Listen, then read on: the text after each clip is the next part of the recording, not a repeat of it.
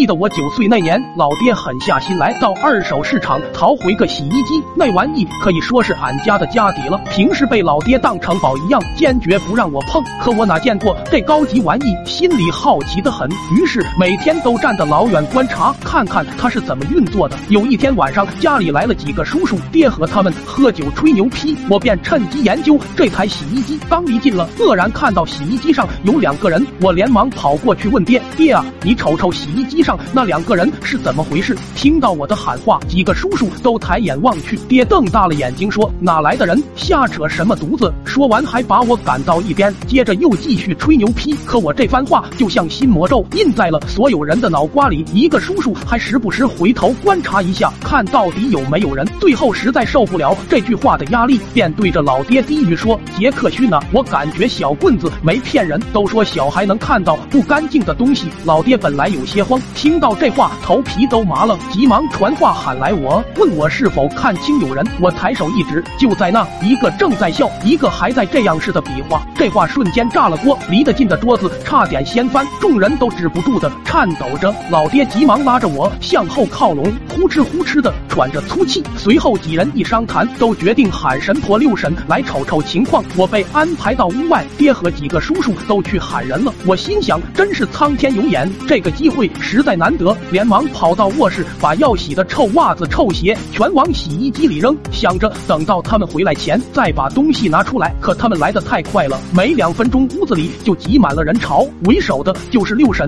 手里握把桃木棍，嘴里念念有词的。跟在后面的一群人都围成一排看着。而就在此时，注满水的洗衣机开始运转了，鞋子与缸壁的碰撞发出了响声，周围瞬间就炸了。一个上了年纪的惨叫道：“我的妈呀，他醒了！啊啦啦，啊啦啦！”旁边的几人也都是蹬蹬腿往后退，带头的六婶更是吓坏了。原本只是做个样子，没想到还真有东西，手里的桃木棍都握不住了，转身把腿撞墙。摔晕，一气呵成。众人这一看，连主办方都不行了，更是吓得声声尖叫，拼了命的往门外挤。门口的几个人听到惨叫，都开始拔腿找道士了。而此时屋内也乱作一团，被踩倒的几个人都吓尿了，苦苦哀求着我家洗衣机大哥，我求你了，放过俺们吧。而就在这时，洗衣机开始脱干甩水，门口堵着的几人一下疯了，眼瞅着那门框瞬间被几个大汉扛着往外面跑了四五。里地，没一会，屋外又传来了动静，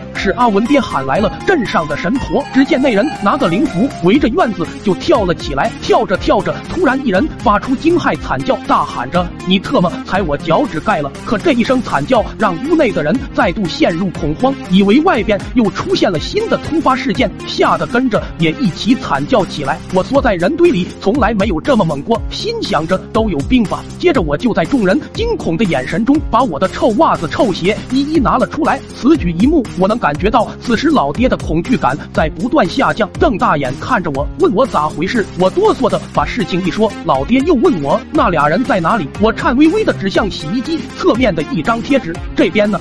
这件事以后，最后老爹送走村民，大门一关，接着我的惨叫就开始在村子里回荡着。